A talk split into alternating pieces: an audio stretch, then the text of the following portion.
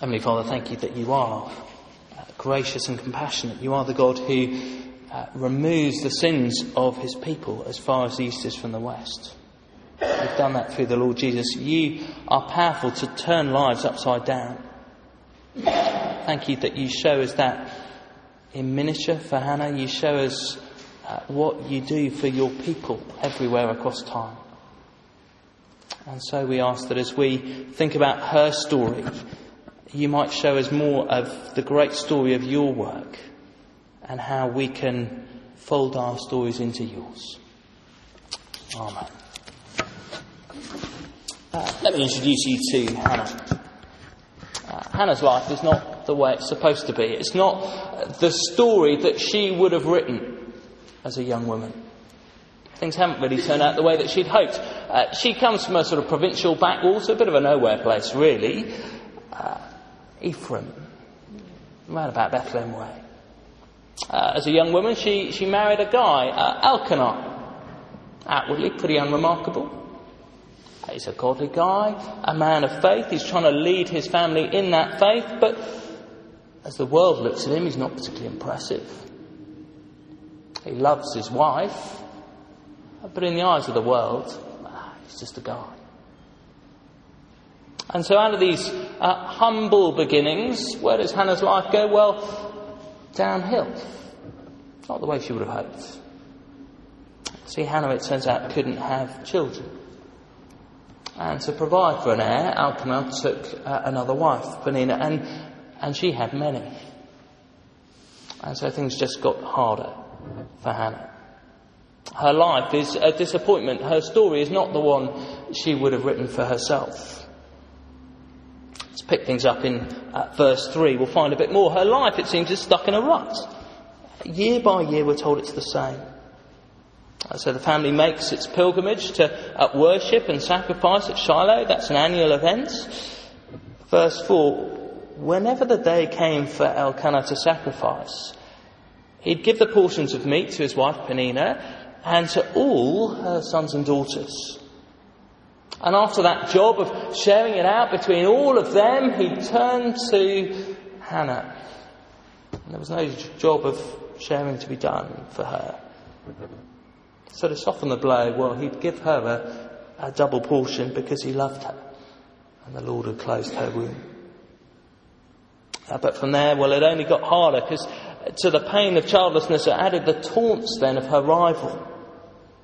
Can imagine what they might have been. Where's your blessing, Hannah?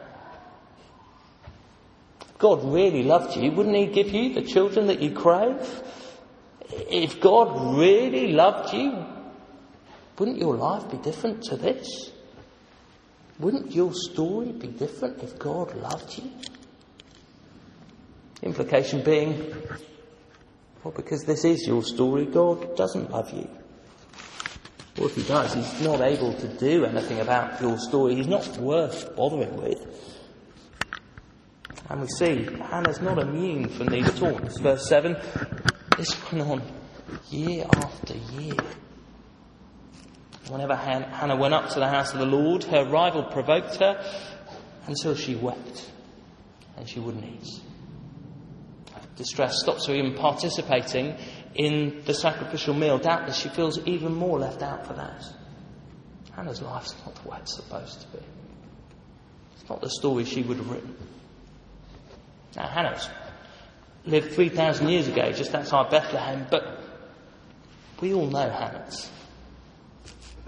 In different ways, uh, many of us here are Hannah's in the sense that we know that our lives are not the way they're supposed to be. They're not the way we maybe planned them. They're not the stories we would have written for ourselves.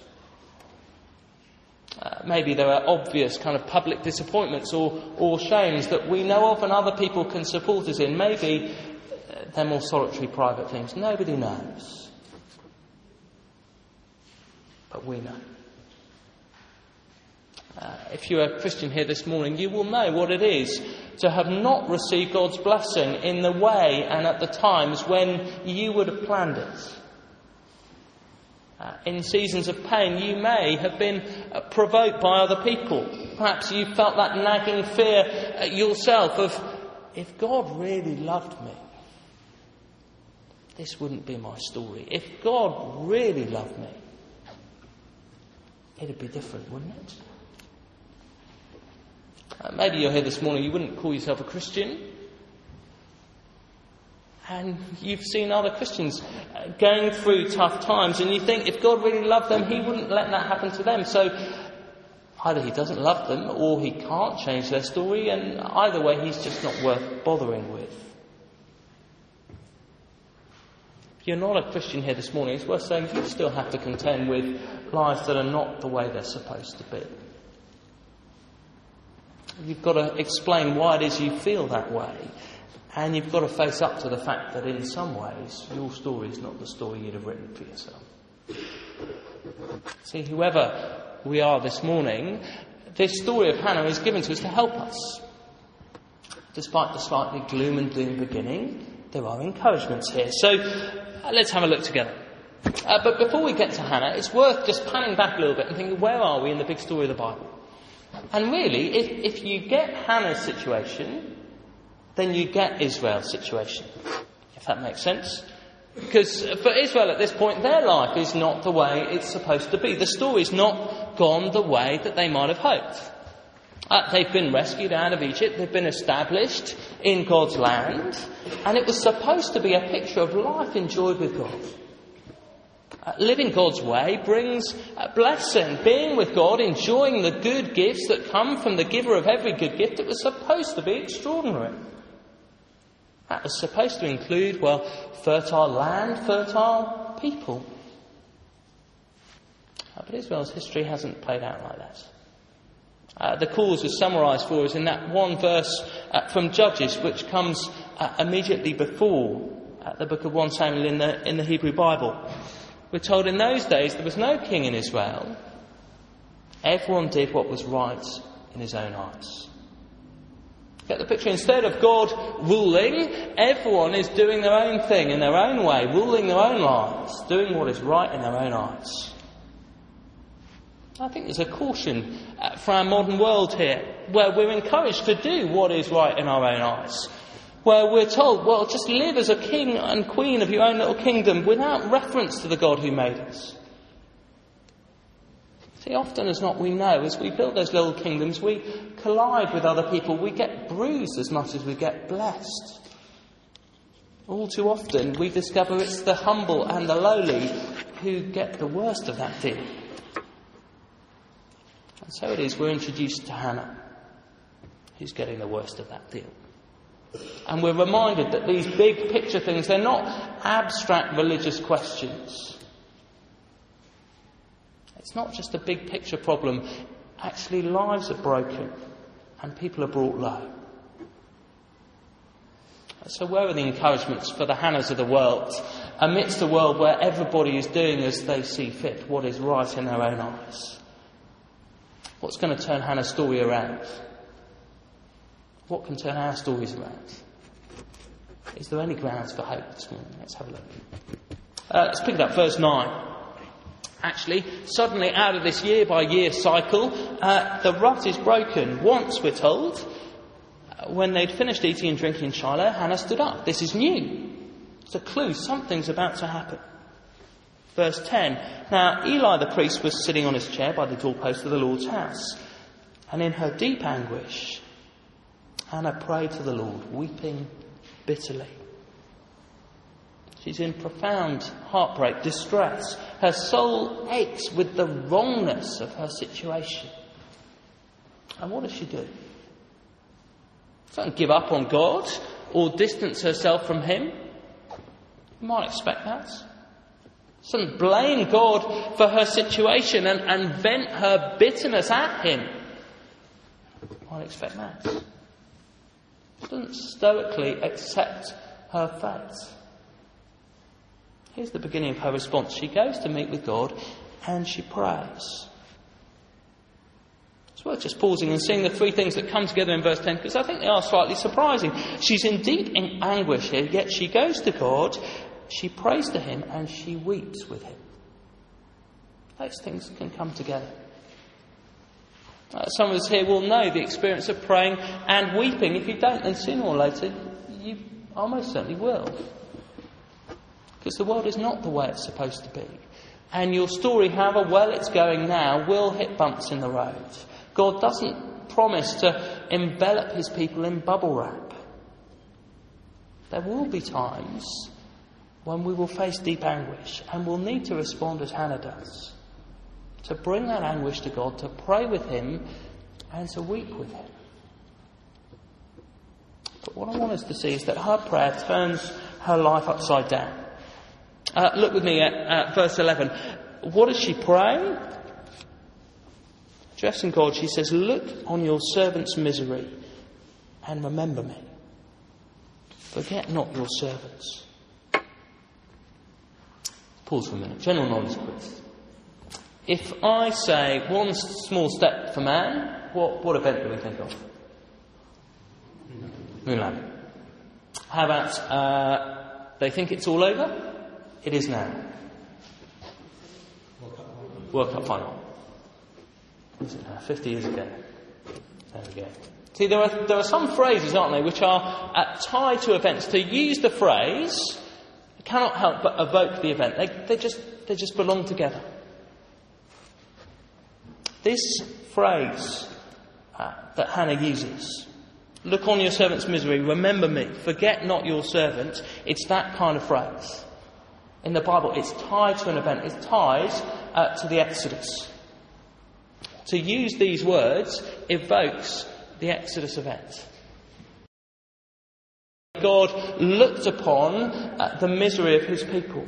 They cried out to him in slavery in Egypt because their life, their story, wasn't the way it was supposed to be. And what did God do? Well, he remembered his promises, he came down, he acted, and their whole situation was turned upside down. See, as Hannah prays, she's using Exodus type language. She's evoking not a genie who will do what she wants. She's not wallowing in a kind of self pity. She's remembering who God is and what He's like. She's remembering the kinds of things God does. He's a rescuing God with a track record of remembering His promises, coming down, intervening, and turning the situations of His people around and bringing blessing for it. That's what He does. So it makes sense to Hannah to pray to the God of the Exodus and say, Look, this is the sort of thing you do, so please do this for me. That's worth saying. Praying like that is not something that comes easily or naturally to us, I don't think. We'd rather have a God who does our bidding, who we can tell him how and when to do the things that we want. But this that Hannah gives us here is biblical prayer. It doesn't say fix it in my way with my timing, and it doesn't bend God to my will and my purposes. It says, You're the Lord Almighty. Remembers who God is. She remembers who she is. You see there? She's his servant, not his master. She remembers how he works, she remembers what he promises, and she says, Can you do that again, please? That's how she prays. And what happens when she does? Everything changes. Everything changes. See there, after a false start, verse 17, Eli, who we discover is a deeply flawed priest, blesses her. Verse 18, Hannah goes on her way. She eats something. She's no longer downcast. It's a reversal of verse 7. There she couldn't eat. She was weeping. Now she's eating. And she's happy. Things are turning around. And so they worship and they go home. And she sleeps with her husband and the Lord remembers her. It's the Exodus words again just as she prays, she has a son, and she gives that son up to the Lord's service, and she goes on to have many more children. So her situation is turned upside down. Her story has a happy ever after, which is great. It's all well and good, but how does that help us actually? Because this was 3,000 years ago. Helps us in lots of ways. I think Hannah is in many ways an example to us of faith in the midst of suffering. She doesn't give up on God. She doesn't blame Him. She doesn't try and manipulate Him to do what she wants with her timing. Her anguish causes her to hold more firmly to His promises. She's an example to us of how God can bring joy and blessing and turn stories around. All of that's true. But there's more going on than that, I think. Uh, why does Hannah's story turn around? Why does the Bible, at a time when everybody is doing what is right in their own eyes, zoom in on Hannah? It's not to give a promise to all childless women. It would be wonderful if it was. But Hannah's not the only childless woman at that time. And we're told about her not because this is normal, but because it's unusual. Why are we told her story? Why is there any encouragement in this for us? It's not just because it ends happily ever after. It has much more to do with how and why Hannah's story is turned around. There's a clue for it in verse 19. The Lord remembered Hannah. It's the language of uh, the Exodus again. God remembering his people. It's, it's not that he's forgotten them, he's remembering his promises to them. Remembering is what God does before he intervenes in a powerful way, before he turns things around for not just a person, but for his people. And that's what God is doing through Hannah. There's a clue that there's something bigger uh, going on here. For today, I just want us to see two uh, truths that Hannah is taught from her experience. We'll see lots of things unpacked in the coming weeks uh, as we go through 1 Samuel. But two uh, truths we need in a world that is not the way it's supposed to be. Truths we need as people whose lives are not going the way we would have written our stories. The first is straightforwardly that the Lord can turn any story upside down. The Lord can turn any story upside down. If you uh, flick over uh, uh, the sheet there with the Bible reading, uh, just have a look at the start of 1 Samuel chapter 2. This is Hannah reflecting on what has happened to her. She says this My heart rejoices in the Lord. In the Lord, my horn is lifted up. My mouth boasts over my enemies, for I delight in your deliverance. There is no one holy like the Lord. There's no one besides you. There is no rock like our God. Do not keep talking so proudly or let your mouth speak such arrogance. For the Lord is a God who knows, and by him deeds are weighed. See, Hannah's grasped, it's not just for her. The Lord can turn any story upside down. It's a lesson that's going to unfold through the book of 1 Samuel in all kinds of ways. The Lord knows, and he weighs. And ultimately, it is his assessment that counts. To disdain his followers in their pain is arrogance. It's to presume a godlike knowledge of the end of the story. The Lord knows, as Hannah, and he weighs. He doesn't judge by outward appearances. He doesn't look at difficulties. He's no respecter of the status quo. He can turn any situation upside down.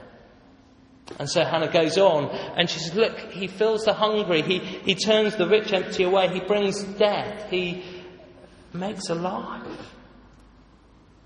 He humbles, he exalts.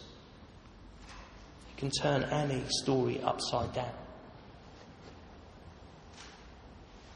Now, in a sense, whoever you are, whatever your story so far, Hannah's reminding us it's God who will write the final chapter. God will write the final chapter. And that is good news if your story hasn't gone the way you would have written it. If uh, life for you or your family is not the way it's supposed to be, and year after year you're uh, burdened with the same disappointments, there's hope here, isn't there? It means appearances and family and health and, and wealth and all those things, they aren't the be all and end all anymore. It means any story can have a happily ever after. That's the good news. It's good news if you've come to the God of the Bible and you've asked Him to uh, remember you. You're trusting in His promises the way Hannah did. It's good news. It's bad news if you're writing your own story still, doing what is right in your own eyes, building your own little kingdom or uh, business or bank balance. Because it can all be taken from you by the God who will write the final chapter. The God who made you and everything else. See, the Lord can turn our stories upside down for better and for worse. Uh, as we finish there, I just want to draw your attention to the final line of Hannah's prayer. It's verse 10 of chapter 2. This is the second truth. It's not just that he can turn our stories upside down. Hannah tells us the Lord's anointed will turn everything upside down. She ends there by saying, He, the Lord, will give strength to his king and lift up the horn of his anointed. See, Hannah points forward to an anointed king. The Hebrew word is Messiah. We probably know it as the Greek word Christ. God's king is coming, says Hannah. And with divine strength, he's going to turn the world upside down. Where he's opposed, that will be humbling. Where he's recognized, that will bring blessing. A couple of chapters later, Samuel, her son, is going to anoint King David. He'll turn Israel's story around for a time. Hannah reminds us that Jesus Christ will do that everywhere and forever. See, to a world where everybody does what is right in their own eyes, where God's rule is rejected or sidelined and his blessings are forfeit, Hannah says God's king is coming. He's the one who will bring this rule of blessing. But for that to happen, he will need to bring an end to our self rule, to our doing what is right in our own eyes. And that can happen as we align our stories to His, as Hannah does, by recognizing God's King and ourselves as His servant, by asking to be remembered among those whom He saves. With that prayer comes the promise that with Hannah, our stories are turned around, our horn can be exalted with His. See, Hannah is clear that her experience of being exalted by God is tied to the king who is exalted by God. She is sharing, if you like, in his happily ever after. That's what we've been thinking about over Easter. We share in the privileges of the king when we come to trust him. And if you're in any doubt as to what that happily ever after looks like, well, just look at the king of the turnaround. Look at how he can turn everything around brought down to the grave, then raised to eternal life at the Father's right hand. Humbled to death on a cross, and then raised to the divine throne room. This is the King of the turnaround. What's it like when he rules? Well, just read through a gospel. Been reading through uh, one of the kids' Bibles with Sam. He's two. Doesn't understand a whole lot. He understands, oh dear. He understands that there are times when life is not the way it's supposed to be. And he understands hooray, that there are times when it is. And there is joy and there is blessing. And he gets that in every encounter with Jesus Christ when he comes, when you see him in the Gospels interacting with people, when people come to him and they trust him, what happens? The oh become hoorays. That's what happens when the king rules. That's what happens when we come to him and we trust him. That's the encouragement for us this morning. Uh, we're not promised Hannah's happy ever after. We're promised something way better. We're promised a share in the king's happy ever after. And Hannah's story is just one more supporting piece of evidence that other people can be brought into that story. See, what will it look like for us as we uh, live that out, as we trust those promises, as we follow that King, as we share in his happy ever after? Well, in the present, it will mean we'll be cautious about judging people by, by appearances. We'll be slower to mock the faith of those who are following God's promises. When we face difficulty, we'll be slower to run away from God or to revile Him and much quicker to run to Him and weep with Him and pray to Him. And as we look to the future, well, there is always hope. Because there's nothing that God can't turn upside down. And there is nothing that will stop Him bringing the blessing that He promises. It's a great book, 1 Samuel. We get glimpses of a wonderful king. A king who doesn't work the way the world works, who brings something greater than we would have imagined. And we're invited simply to come and to trust him. Hannah reminds us this morning he will come. And when he does, he'll turn all our stories upside down. Why don't we pause for a moment? And then I'll pray.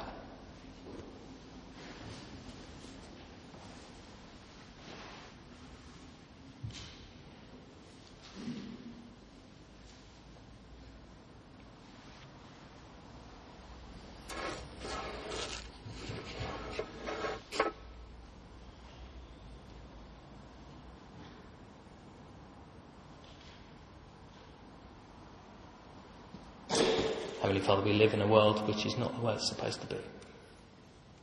On a big scale. And in the scale of our own lives. We live in a world where we're doing what is right in our own eyes. And we're bringing brokenness and bruising as much as blessing. Father, thank you that your King will be exalted and he'll turn everything upside down. He will bring blessing. And we pray that we would be those who rejoice at his coming. Those who recognise what he's like and what we're like. Who come to him as servants who trust in his promises, who are remembered by him. And so who share in his great happy ever after. Thank you, that's the promise held out to us in the gospel that we can die with the Lord Jesus and be raised with him. We can share in that forever life with you. We pray that for Abigail this morning and for all of us. Amen.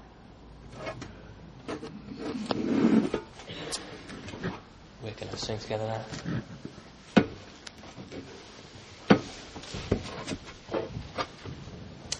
Why don't we take to our feet and give thanks to the Lord?